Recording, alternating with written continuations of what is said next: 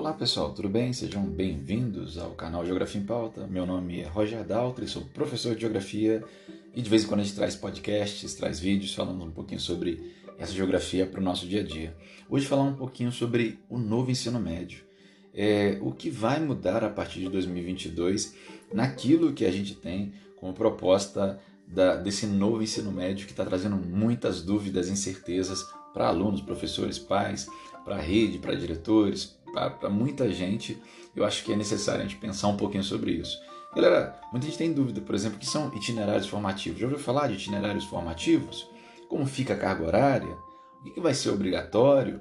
Então, nesse vídeo, nesse podcast, a gente vai falar um pouquinho sobre isso. A principal mudança que a gente vai ver é uma transformação de carga horária e de supostamente o desejo do aluno sendo atendido a partir de identificação é, com aquilo que ele mais gosta. O novo ensino médio previsto numa lei aprovada lá em 2017, começando a ser implantado em 2022 em todo o país, nas escolas públicas e privadas, é, devem trazer é, modalidades ligadas aos chamados itinerários formativos. Os alunos vão ter que cumprir os chamados itinerários formativos, que podem começar a ser ofertados ainda em 2022 mas que só serão realmente obrigatórios em 2023. Além disso, os estudantes do ensino médio terão que se dedicar mais horas ao ensino escolar. As quatro horas atuais passam a ser no mínimo cinco horas a nível de país. Sei que tem estado que já faz isso, tem estado que não faz. Então, a nível de país e já começando a valer no início do próximo ano. Vamos ver algumas das mudanças que isso vai ocasionar para a gente. Disciplinas vão virar áreas de conhecimento. A gente está acostumado a falar em disciplina, como a minha, geografia, história, português, matemática. Então agora a gente vai falar de áreas do conhecimento. A grade curricular das escolas públicas e privadas do ensino médio não terão mais o formato utilizado até então, que utiliza disciplinas de áreas individuais, graças à chamada Base Nacional Comum Curricular, a chamada BNCC. Agora os conteúdos serão divididos em áreas de conhecimento de maneira similar ao que acontece no Exame Nacional do Ensino Médio, no Enem. Quais são essas áreas, professor? Linguagens e suas tecnologias, matemática e suas tecnologias, ciência da natureza e suas tecnologias, ciências humanas, sociais aplicadas. Inclusive essa última, ciências humanas e sociais aplicadas, é a área que vai estar incluído a minha querida disciplina, juntamente com outras como sociologia, filosofia, história. Galera, essas divisões vão abranger língua portuguesa, arte, educação física, língua inglesa, matemática, biologia, física, química, filosofia, geografia, história e sociologia. Ou seja, nenhuma disciplina será excluída do currículo atual. Elas somente serão trabalhadas de maneira diferente, o que era feito, o que não era feito até então. Né? No entanto, essas disciplinas atuais, dessas disciplinas, somente língua portuguesa e matemática vão ser obrigatórias nos três anos do ensino médio. Deixe claro isso nos três anos, vai ter português e matemática, língua portuguesa e matemática, nos três obrigatoriamente. Claro que a carga horária vai variar. O objetivo da nova organização curricular é integrar as disciplinas, fortalecendo as relações entre elas e melhorando seu entendimento e aplicação na vida real. Essa grade não deve ultrapassar o limite de 1.800 horas ao longo dos três anos do ensino médio. E a gente entra na parte dos itinerários formativos. Os itinerários formativos são a maior novidade do novo ensino médio. Eles serão optativos, escolhidos de acordo com a vontade do estudante e da oferta, claro, da instituição, serão compostos para se aprofundar nos conhecimentos das seguintes áreas: linguagens e suas tecnologias, matemática e suas tecnologias, ciências da natureza e suas tecnologias, ciências humanas e sociais aplicadas, formação técnica e profissional. Na prática, vai funcionar assim. O aluno terá em sua grade as quatro áreas do conhecimento divididas por ano ou por semestre, a depender da escola, e poderá escolher uma disciplina extra para se aprofundar em uma das áreas ou na formação técnica e profissional. Por exemplo, a escola pode oferecer um itinerário de comunicação no campo de linguagem e suas tecnologias, e outro de meio ambiente e sociedade em ciências da natureza e o estudante terá liberdade de optar qual itinerário ele quer seguir. Esse itinerário ligado à ciência da natureza ou ligado à área de linguagens e suas tecnologias. Objetivo, isso num exemplo hipotético. O objetivo dessa implementação é fazer com que o aluno saia do ensino médio com uma formação ou conhecimentos específicos que o ajude a adentrar no mercado de trabalho sem precisar de um diploma de formação superior. Essa parte da grade curricular ocupará 1.200 horas do ensino médio, dividido nos três anos da fase escolar. O aluno poderá iniciar o itinerário escolhido no primeiro ano, caso esteja disponível na sua escola, mas a instituição tem até 2023 para disponibilizar esses itinerários. Vale ressaltar que as redes públicas e particulares terão autonomia para definir quantos e quais itinerários formativos eles vão ofertar. Uma rede, por exemplo, ela pode decidir ofertar apenas dois itinerários, enquanto a outra pode oferecer 15, por exemplo. Né? Também é importante saber que não é garantido que o aluno terá a vaga assegurada no itinerário que escolher, especialmente na formação profissionalizante, já que o número de vagas será limitado em cada oferta disponibilizada. Portanto, o estudante ele tem a liberdade para pleitear uma vaga em, nessa instituição, mas também em outra instituição que ofereça um itinerário que mais lhe interesse caso aquele está matriculado não tenha oferta para ele naquele momento. O jovem pode até mudar o itinerário ao longo dos três anos, caso deseje, e caso a escola ofereça outra opção com vagas disponíveis. Ao final do ensino médio, ele receberá o certificado de conclusão e certificado do curso técnico, caso escolha o curso técnico e seja ofertado nessa escola, na escola que ele está, esse curso técnico. Projeto de vida também é uma novidade importante nesse novo modelo de ensino médio e deve ser implantado já em 2022. Esse componente transversal será oferecido nas escolas para ajudar os jovens a entender suas aspirações no estilo de orientação. O objetivo é ajudar o aluno a compreender o que ele quer para o seu futuro, ao mesmo tempo que entende como a escola pode ajudá-lo a alcançar esse objetivo. Não é especificado se essa orientação deve ser feita por um profissional especializado, por um psicólogo, por exemplo, ou por um professor ou profissional da unidade de ensino que será responsabilizado pela função. Ainda não está claro ali quem de fato vai ser responsável por, tá, por estar tá desenvolvendo esse projeto de vida junto com os diferentes alunos das escolas. Outra coisa importante é a carga horária anual. Até 2024, o novo ensino médio passará de 800 horas para 1.000 horas anuais atingindo 3 mil horas ao final dos três anos. Para atingir o total de horas, cada ano letivo deve ter 200 dias, com, em média, 5 horas de aula por dia. As áreas do conhecimento ocuparão 60% do tempo da grade ensino, do ensino médio.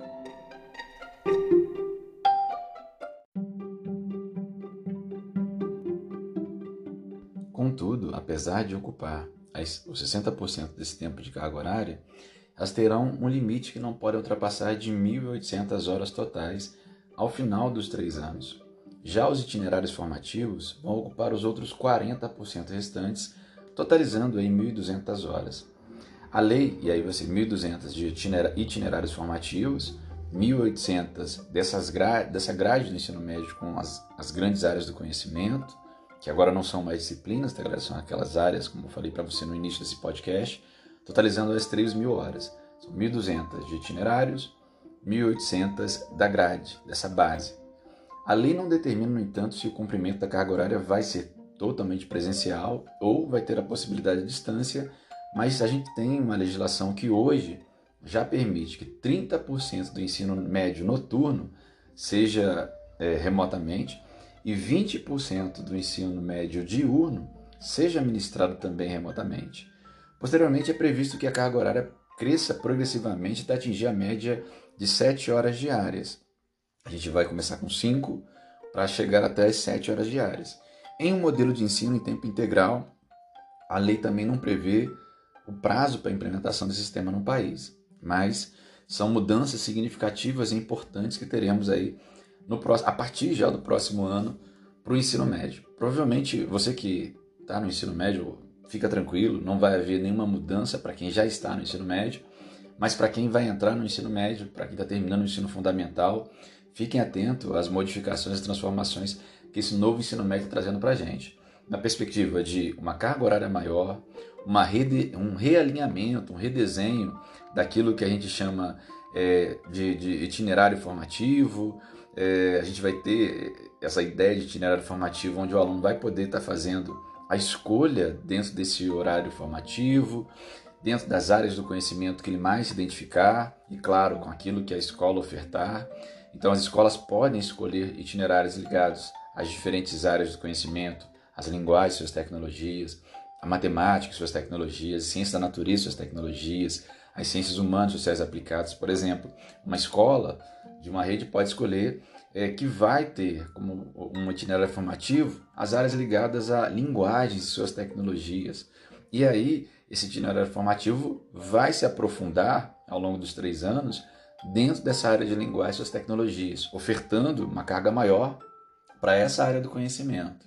Pode acontecer em qualquer uma das outras áreas. A escola pode escolher no itinerário formativo ligado à matemática e suas tecnologias, onde ao longo dos três anos vai crescer progressivamente a quantidade de horas-aula ligado a essa área de matemática e suas tecnologias. Assim como pode acontecer com ciências da natureza e suas tecnologias, ciências humanas e sociais aplicadas. Você pode ter, inclusive, é, mais de um itinerário formativo sendo escolhido. Por exemplo, você pode ter uma mescla, uma mescla de itinerários, né? por exemplo, ciências humanas e sociais aplicadas e ciência da natureza e, e, e suas tecnologias sendo escolhidas como itinerário formativo, e essas duas grandes áreas elas vão ser as privilegiadas, tendo uma carga maior ao longo do ensino médio.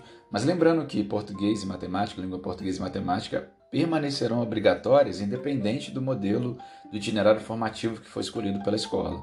Mesmo que a escola faça opção, por exemplo, por ciências humanas e sociais aplicadas, que é a minha área, tá, galera? E, e, a gente vai saber que as disciplinas ligadas a essa área, hoje a gente chama de disciplinas, mas a gente vai mudar agora essa ideia, é, como a gente vai falar de base nacional curricular, a gente vai falar de áreas do conhecimento, como essa área do conhecimento, que tem geografia, história, filosofia e sociologia, foi escolhida pela escola, num exemplo que eu estou colocando aqui, é essa área que vai estar tá com a carga horária maior. Isso não vai impedir de ter língua portuguesa e matemática no primeiro, segundo e terceira série do ensino médio mas você vai ter um crescimento de carga horária que ficará maior e mais representativo nessa área das ciências humanas e sociais aplicadas, nessa perspectiva de uma escola que escolha por essa área. Então você vai ter mais aulas ligadas ao que hoje tem como disciplina de geografia, de, de história, de filosofia, de sociologia, com outros desenhos. Pode trabalhar, por exemplo, com geopolítica, se a escola escolher ciências humanas e sociais aplicadas, a geopolítica de um determinado continente como uma, um, aula dentro daquilo. E o aluno vai poder escolher, tá, galera? Dentro dessa perspectiva, quais são os itinerários e aquilo que ele quer para ele como formação. Vai ter o que é obrigatório ele fazer e vai ter aquilo que é da opção de escolha. Se na escola que você pretende estudar ou que você já estuda não for ofertado aquilo que você se identifica, por exemplo, eu me identifico com a área da matemática e suas tecnologias, e a minha escola escolheu ciência da natureza e suas tecnologias, eu vou poder procurar uma outra escola que ofereça matemática e tecnologias para que eu possa ter o meu processo formativo de uma maneira que me atenda naquilo que eu busque. A ideia é promover um ensino médio diferente, um ensino médio com o aluno protagonista, já que o aluno vai fazer escolhas, né? É, o aluno vai buscar, ele vai ter que entender aquilo que ele quer ao longo da vida. E por isso a ideia do projeto de vida, do desenvolvimento ao longo desses três anos, de um projeto de vida. Lembrando que também pode ser escolhida uma carreira profissional, e a ideia é favorecer que, ao término do ensino médio, o aluno tenha mais facilidade em ser inserido no mercado de trabalho. E claro, se for escolher uma carreira a partir desse ensino médio, que ele tenha facilidade com aquilo que ele já gosta, porque ele fez o ensino médio é, priorizando aquilo que ele mais se identifica enquanto áreas do conhecimento, tá galera? Mas, é claro, há muitas dúvidas e incertezas. Vamos passar por um período transitório delicado, sem dúvida nenhuma, de, porque é algo diferente, é algo que muita gente ainda não se apropriou. As escolas estão num processo ainda de adaptação. Toda a dificuldade que a gente vive, é, vislumbrou com esses dois anos de pandemia também vão dificultar essa transição e, e essa implementação do novo ensino médio mas a verdade, gente, na minha opinião, na minha humilde opinião, é que o ensino médio precisava realmente de uma outra cara, precisava de um redesenho realmente, sem dúvida nenhuma. É uma proposta que já vinha há alguns anos, que já vinha sendo desenhada a muitas mãos e a participação de muita gente. Sei e entendo as diferentes críticas, inclusive de muitos educadores, com relação a essa perspectiva de ser criada, desenvolvida e implementada principalmente em meio ainda a uma pandemia que não foi superada mas a gente também entende que é necessário mudanças significativas para a educação. Nós precisamos de uma educação que, que os alunos se identifiquem mais. Eu falo isso como gestor, que eu sou diretor de escola. Eu falo isso como professor, porque eu também ministro minhas aulas em escola. E sei que a gente precisa de um ensino médio que seja e que promova uma, um aluno produzido, um aluno é, criado de uma maneira mais integral e que se identifique mais com aquilo que ele está vendo na escola. E a perspectiva é, é essa, de você poder fazer sua escolha, de você poder se identificar e você ter um processo formativo mais integral ao longo do ensino médio, aumentando carga horária e te dando a possibilidade de fazer escolha dentro daquilo que você gosta, tá, galera? Então, é importante. Há muitas dúvidas, sem dúvida nenhuma, mas que vão ser elucidadas ao longo do caminho. Eu quero aqui, galera, agradecer sua audiência, sua paciência e, claro, fazer aquele convite, se inscreva aí nas nossas redes. É, daqui a pouco a gente volta trazendo um pouco mais de geografia para o seu dia a dia. Obrigado e até a próxima. Fui!